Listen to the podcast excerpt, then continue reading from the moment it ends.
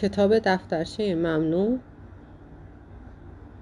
صفحه 26 کمی دیرتر. ساعت دو نیم شب است. از جایم بلند شدم تا بنویسم. هرچه سعی می کنم خوابم نمی‌برد. باز هم گناه این دفترچه است. سابقا آنچه در خانه اتفاق می افتاد زود از یاد می بردم اما حالا برعکس از وقتی حادثه از وقتی حوادث عادی روزانه را یادداشت می کنم همه آنها را به خاطر می سپارم و سعی می کنم دلیل وقوع آنها را بفهمم. اگر حقیقت داشته باشد که وجود پنهانی این دفترچه شور تازه‌ای در زندگی من به وجود آورده است باید بگویم که مرا خوشبختتر از آنچه بودم نکرده است. در خانواده انسان باید تظاهر کند به اتفاقاتی که میافتد توجهی ندارد و یا لاقل دنبال دلیل آن نگردد. اگر این دفترچه نبود حالا دیگر رفتار ریکوردو را در شب کریسمس به خاطر نداشتم. اما حالا بی اختیار متوجه می شوم که چیز جدیدی بین پدر و پسر به وجود آمده است. گرچه آن شب چیزی به یکدیگر نگفتند و روز بعد هم هر دو با یکدیگر مثل همیشه صمیمی بودند. ولی به هر حال حدس می‌زنم که میشل با درک رفتار ریکاردو او را پسر حق نشناسی به شمار میآورد او را پسر حق نشناسی به شمار می آورد. اول من هم اینطور فکر می کردم ولی بعدا فهمیدم که در حقیقت موضوع دیگری در بین است حقیقت این است که فرزندان ما آنطور که ما به پدر و مادرمان معتقد بودیم به ما ایمان ندارند. شب کریسمس می‌خواستم این را به میشل حالی کنم اما نمی توانستم افکار آشفتم را با جمله ها به او بفهمانم. ریکاردو رفته بود بخوابد و من و او منتظر میرلا بودیم تا از مهمانی برگردد. به او گفتم ببین میشل آیا یادت میآید که در زمان جنگ به بچه ها یادآوری می کردیم که مبادا به رفقای مدرسه خود بگویند ما کفش های لوکس می خریم؟ او از من پرسید که چطور به یاد این چیزها افتادم خودم هم دلیل واقعی آن را نمی‌دانستم ولی اصرار می کردم وقتی به ریکاردو می گفتیم مبادا بگوید ما در خانه به برنامه خارجی رادیو گوش می کنیم یادت هست؟ دلم می‌خواست برایش شهر بدم که در آن موقع تنبیه کردن میرلا برای دروغی که گفته بود چقدر برایم مشکل بود. تقریبا همقد من شده بود و هنگامی که با او صحبت می کردم نگاهش را به من می با خودم فکر می کردم که من هرگز به مادرم دروغ نمی گفتم و شاید همین موضوع باعث شده بود که مادرم را که مادرم برای من یک حالت موافق بشری پیدا کند.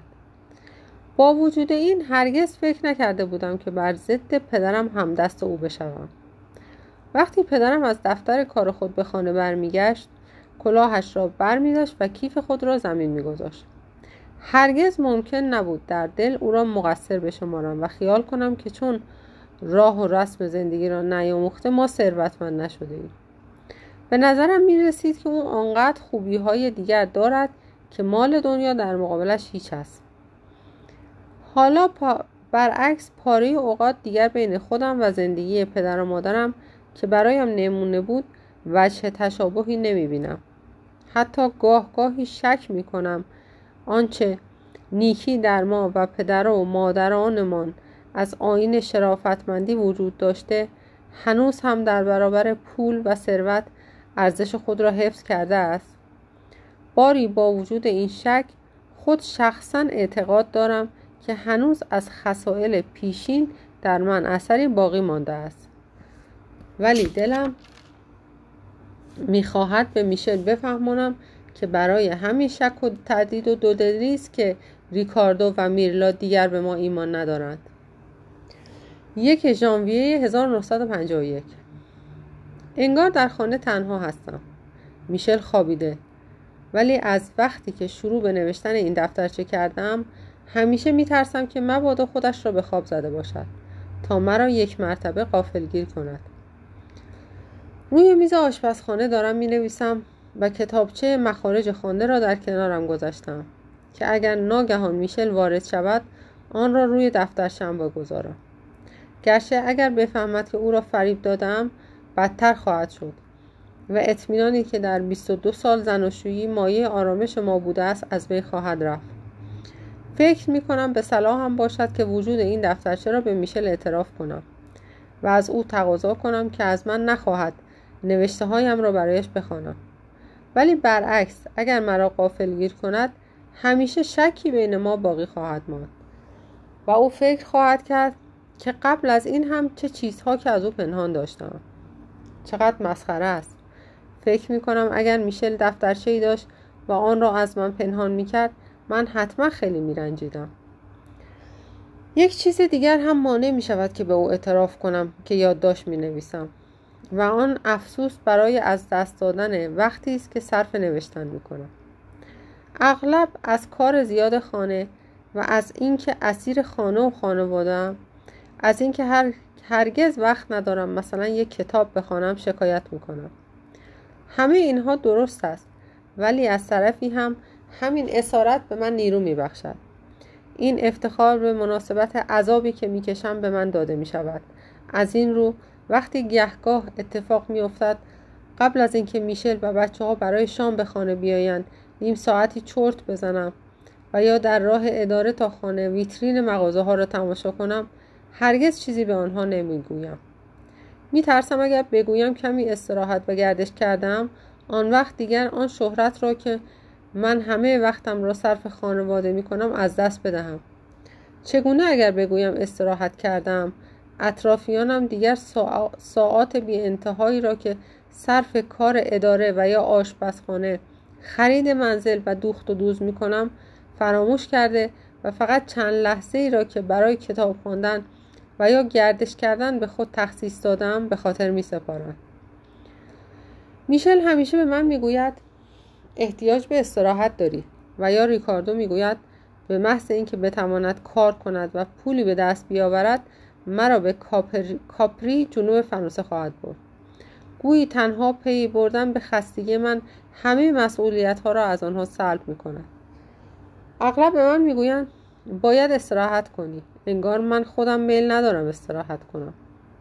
ولی بعدا بلافاصله تا ببینن که در مبل نشسته و مجله می‌خوانم می‌گویند ماما حالا که دیگر کاری نداری ممکن است آستر کت مرا که شکافته است بدوزی؟ ممکن است شلوار مرا اتو کنی؟ یا از این کارها؟ و بدین ترتیب خود من هم باور کردم که باید اینطور زندگی کنم. همین که اداره یک روز تعطیل می شود بیدورنگ می گویم باید آن را صرف کارهای عقب افتاده کرد که از دیرباز خیال انجامش را داشتم و فرصت آن را نمی کردم. به هر حال به همه میفهمانم که برای من استراحت حرام است چون می‌دانم که اگر آن روز تعطیل آن روز تعطیل را کار نکنم به چشم اطرافیانم همان یک روز تبدیل به یک ماه استراحت خواهد شد سالها پیش یکی از دوستان برای یک هفته مرا به خانهاش در ییلاق توسکانا دعوت کرد. همه کارهای خانه را از پیش سامان دادم تا میشل و بچه ها در قیاب کوتاه هم ناراحت نشوند. هنگام عزیمت بی اندازه خسته بودم. با این حال در زمستان همان سال اگر اشاره به خستگی می کردم صدای اعتراض همه بلند می شد که تابستان یلاق بودی و جان گرفته. دیگر کسی نمی‌خواست بفهمد که یک هفته استراحت در تابستان نمی‌تواند مانع, خس... مانع خستگی در زمستان باشد. اگر گاهی بگویم حالم خوب نیست میشل و بچه ها سکوت می‌کنند. من هم از جایم بلند می‌شوم و آنچه را که باید انجام دهم می‌کنم. هیچ کس برای کمک به من از جایش تکان نمی‌خورد. میشل فریاد می‌زند بیا. می‌گویی که حالت خوب نیست ولی یک لحظه هم نمی‌خوای آرام بگیری و کار نکنی. و چند لحظه بعد به صحبت عادی خود ادامه می‌دهند. بچه ها وقتی از خانه بیرون می‌روند به من گوشزد می‌کنند حتما استراحت کن. ریکاردو انگشت تهدیدآمیزش را به سوی من تکان می‌دهد. مثل اینکه بخواهد بگوید مبادا برای گردش و تفریح از خانه خارج شوی. تنها تب است. تب تند که باعث می شود دیگران بفهمند من به راستی بیمارم. میشل از تب خیلی نگران می شود و بچه ها برایم آب پرتقال می گیرند. ولی من متاسفانه خیلی به ندرت می توانم تب کنم. هرچه کمتر تب می کنم بیشتر تنهایی می کشم. هیچ کس هم باورش نمی شود. شبانگاه وقتی روی تحت خود دراز می کشم درست همین خستگی است که به من آرامش می بخشد. در این خستگی نوعی سعادت حس می کنم که مرا به خواب می برد. شاید هم دلیل آنکه می خواهم هر جور که باشد بدون استراحت کار کنم. واقعا همین باشد که می ترسم خستگی این سرچشمه خوشبختی را از دست بدهم.